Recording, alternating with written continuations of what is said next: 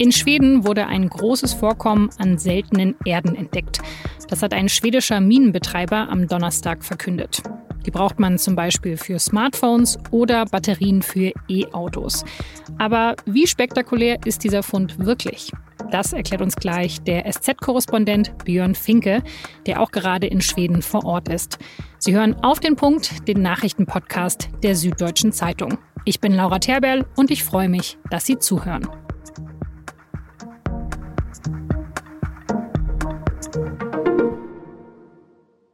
Zunächst mal, was sind eigentlich diese seltenen Erden? Der Begriff ist tatsächlich ein bisschen missverständlich, denn es geht bei den seltenen Erden eigentlich um Metalle. Insgesamt 17 verschiedene gibt es. Die heißen zum Beispiel Scandium oder Lantan. Und so selten sind sie auch gar nicht. Es gibt sie in den USA, in Australien und sogar in Deutschland, zum Beispiel in Sachsen. Aber bei uns sind die Vorkommen so klein, dass es sich gar nicht lohnen würde, sie abzubauen. Seltene Erden haben besondere chemische Eigenschaften und die brauchen wir, um technische Geräte zu bauen, zum Beispiel Smartphones oder Notebooks. Aber auch für Windturbinen oder Batterien von E-Autos. Wir brauchen sie also ganz besonders für die Energiewende. Aber in Europa gibt es eben bisher keine einzige Mine für diese Rohstoffe. 90 Prozent der seltenen Erden werden aus China importiert. Wir sind also sehr abhängig von China, was diese seltenen Erden angeht. Deshalb ist die Nachricht von dem Fund in Nordschweden, genauer gesagt in der Stadt Kiruna, auch direkt so positiv aufgenommen worden. Dass es in Kiruna seltene Erden gibt, das wusste man auch schon, aber eben nicht, dass das Vorkommen so groß ist. Es soll um eine Million Tonnen gehen. Das wäre dann das größte bisher bekannte Vorkommen in ganz Europa. Um mir den Fund einordnen zu lassen, habe ich mit Björn Finke telefoniert. Er berichtet für die SZ über die EU. Normalerweise aus Brüssel, aber gerade ist er tatsächlich selber in Nordschweden unterwegs. Björn, du bist ja auch gerade in der Nähe von Kiruna, aber ja eigentlich nicht wegen diesen seltenen Erden. Das ist richtig. Der Grund, warum ich und auch viele andere Journalisten aus Brüssel äh, hier nördlich des Polarkreises gerade herumreisen, ist, dass die äh, schwedische Regierung im Januar die Ratspräsidentschaft übernommen hat und deshalb ist jetzt auch die EU-Kommission, also Präsidentin von der Leyen und ihre 26 Kommissare, zu Besuch in Nordschweden, in, in Kiruna, wo sie sich mit der äh, Regierung äh, austauschen. Und äh, das ist natürlich auch der Grund, warum dann gestern diese ähm, staatliche Minengesellschaft diese frohe Botschaft verkündet hatte. Die haben natürlich die günstige Gelegenheit genutzt, dass jetzt gerade die Kommissionspräsidentin und viele Journalisten äh, nördlich des Polarkreises unterwegs sind, um halt dann äh, die Nachricht zu verkünden und konnten dann darauf hoffen, dass diese Nachricht dann auch entsprechend Widerhall findet in den europäischen Medien. Ja, das hat ja auch geklappt, würde ich sagen. Also die Nachricht hat ziemlich eingeschlagen. Was erhofft sich denn dieser Konzern davon, dass es jetzt eben so ein Medienecho gibt auf diesen Fund? Ich denke, äh, dass die schon eine politische Agenda damit auch betreiben, denn der Vorstandsvorsitzende hat gestern äh, sehr klar gesagt, dass es normalerweise 10 bis 15 Jahre dauert, bis die Produktion beginnen kann bei, bei Projekten dieser Größenordnung. Äh, und das liegt unter anderem an den langen Genehmigungsverfahren. Und er hat sehr dafür plädiert, äh, dass man das doch beschleunigen sollte, weil dann könnte man es auch in der halben Zeit schaffen. Das passt natürlich ganz wundervoll zur ähm, Agenda auch der Europäischen Kommission, weil die eben auch äh, darüber besorgt ist, ähm, dass Europa so abhängig ist von seltenen Erden und anderen Rohstoffen aus dem Ausland, also dass, dass wir die alle importieren müssen. Und deshalb möchte die Kommission halt die ähm, Förderung und die Produktion, die Weiterverarbeitung in Europa stärken mit einem Gesetz, was, wo der Entwurf im März vorgestellt werden soll. Und da geht es unter anderem, wie der Zufall so will, äh, auch darum, Genehmigungsverfahren zu beschleunigen. Insofern, da schließt sich der Kreis, passt es natürlich ganz wundervoll, dass der staatliche schwedische Minenkonzern eben diesen wundervollen Fund verkündet, aber eben auch gleichzeitig sagt, Freunde, wenn wir davon jetzt wirklich profitieren wollen in den nächsten Jahren, dann müssen wir wirklich was bei den Genehmigungsverfahren machen. Und das ist eben auch ein Projekt, was die Kommission ohnehin auf der Agenda hat für März. Okay, also wie aus dem PR-Lehrbuch haben Sie schon ganz schlau gemacht. Aber jetzt mal ganz unabhängig davon, wie spektakulär ist denn jetzt eigentlich dieser Fund? Also es ist von einer Million Tonnen Erdoxide die Rede, wenn ich das jetzt mal mit Vorkommen in China vergleiche. Also ist das wirklich so spektakulär, wie es sich anhört? Ich denke schon, dass es ziemlich spektakulär ist. Niemand weiß so ganz genau, wie groß die Vorkommen in China sind, weil die ja eine eher intransparente, ähm, wie sagt man, Informationspolitik betreiben da drüben. Aber es ist in jedem Fall definitiv das größte bekannte Vorkommen in Europa. Es könnte einen riesen Unterschied machen. Und man muss auch einfach sagen, jede Mine in Europa würde einen riesen Unterschied machen. Warum? Weil es bisher keine einzige Mine für seltene Erden in Europa gibt. Wir das alles importieren müssen der Bedarf, die Nachfrage rasant steigen wird.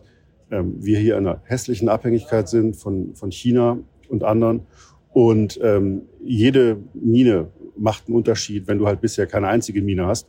Und wenn du halt jetzt eine Mine hast, irgendwie, die, äh, wo das Vorkommen auch noch richtig groß ist, dann ist der Unterschied auch nochmal richtig viel größer. Du bist jetzt ja auch in Kiruna unterwegs, eine Stadt echt weit im Norden, die eigentlich nur existiert, weil es da eben so ein großes Eisenerzvorkommen gibt und eine ziemlich große Mine. Ich habe mir das mal bei Google Maps angeschaut. Das ist ja schon sehr weit ab vom Schuss, würde ich mal sagen. Wie kann ich es mir denn da vorstellen? Also, was ist das für eine Stadt? Sie ist keine, keine Schönheit, würde ich sagen. Ähm, die Stadt ist quasi entstanden für die Mine ähm, und wurde so, glaube vor 120 Jahren oder sowas äh, gegründet. Aber ich meine, die Landschaft ist halt total überwältigend. Hier ist halt nichts, ja, außer sehr viel Schnee und man, man kann hier wundervollen Wintersport machen und wahrscheinlich im Sommer wundervoll wandern gehen. Wenn man Naturliebhaber ist, ist es, glaube ich, einfach ein, ein grandioser Platz, um, um zu leben. Ähm, außer wenn man irgendwie sehr viel Wert darauf legt, dass immer die Sonne scheint, weil es hier halt irgendwie, wir sind ja hier nördlich des Polarkreises, im Winter eben e-, eher wenig Sonne gibt, ja, und, und viel Nacht. Aber wie gesagt, die Stadt als solche ist jetzt äh, ist keine Schönheit und sehr klein. Es sind noch nur, ich glaube, mehr als, also ich glaube, in, dem ganzen Landkreis Kiruna leben, glaube ich, etwas mehr als 20.000 Menschen.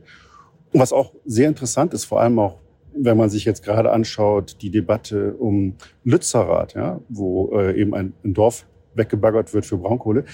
Kiruna wird auch quasi weggebaggert. Die Stadt muss irgendwie verlegt werden. Und die sind auch gerade munter dabei, das zu tun. Das hat aber nichts mit den seltenen Erden zu tun, sondern damit, dass die bestehende Eisenmine, die größte Eisenmine Europas, dass wenn man da irgendwie weiter fördern will, dann müssen die halt ähm, die, die Stadt verlegen, weil sonst sozusagen die Stadt der, der Mine in die Quere kommt. Das wird auch schon gemacht. Also das, das kann man sich auch schon anschauen. Die bauen jetzt hier quasi aus der Retorte ein bisschen entfernt eine neue Stadt auf, ohne dass jetzt hier Leute irgendwelche Baumhäuser Baumhäuser bauen oder sich irgendwie äh, auf den Straßen festkleben oder sowas. Ja, ähm, aber wie gesagt, man, man muss immer im Hinterkopf behalten, ähm, Kiruna existiert eigentlich nur wegen der Mine. Und ähm, wenn die Mine nicht weiter fördern kann, dann gibt es irgendwie auch keine richtige Zukunft für die Stadt.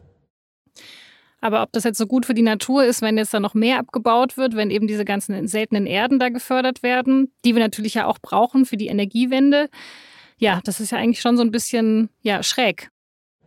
Absolut, absolut. Also man könnte argumentieren, dass es im Zweifel nie toll ist für die Natur und für irgendwelche Pflanzen und Tiere, ähm, wenn jetzt hier eine, eine massive neue Mine eröffnet wird in, in, in, einer, in wunderschöner, unberührter Landschaft. Man kann aber natürlich auch argumentieren, ähm, dass wenn wir diese seltenen Erden ohnehin brauchen, es ziemlich wahrscheinlich ist, dass die hier in äh, Nordschweden umweltverträglicher und mit mehr Rücksicht auch auf ja, Menschen, Pflanzen, Tiere gefördert werden können, als es irgendwie in China der Fall ist. Ähm, aber ja, es ist im Zweifel immer eine schwierige Abwägungssache zwischen Klimaschutz und Naturschutz. Björn, vielen Dank, dass du dir die Zeit für uns genommen hast. Ja, kein Problem, sehr gerne.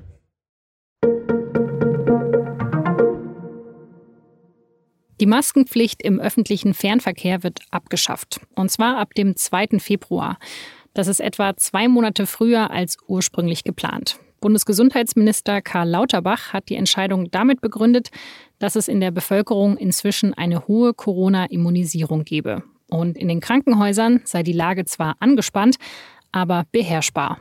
Es ist aber trotzdem so, dass ich an die Bevölkerung appelliere, weiter in Innenräumen und auch äh, in den Zügen freiwillig Maske zu tragen, wenn man sich und andere schützen möchte.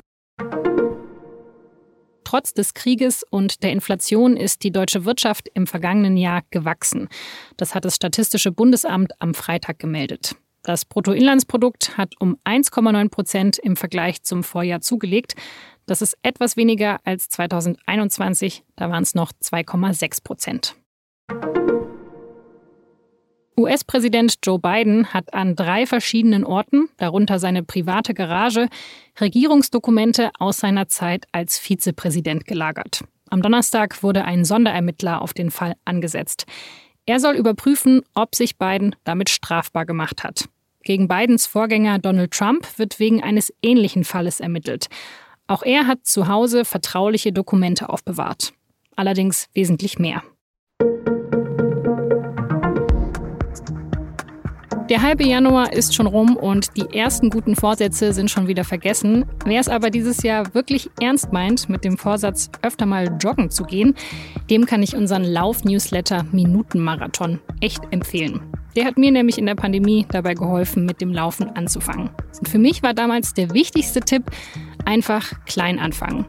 Dieses Jahr gibt es in dem Newsletter jeden Monat eine Challenge, die man dann im Folgemonat umsetzen kann.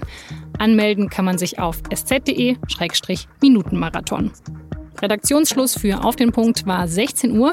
Produziert hat diese Sendung Immanuel Pedersen. Vielen Dank fürs Zuhören und bis zum nächsten Mal.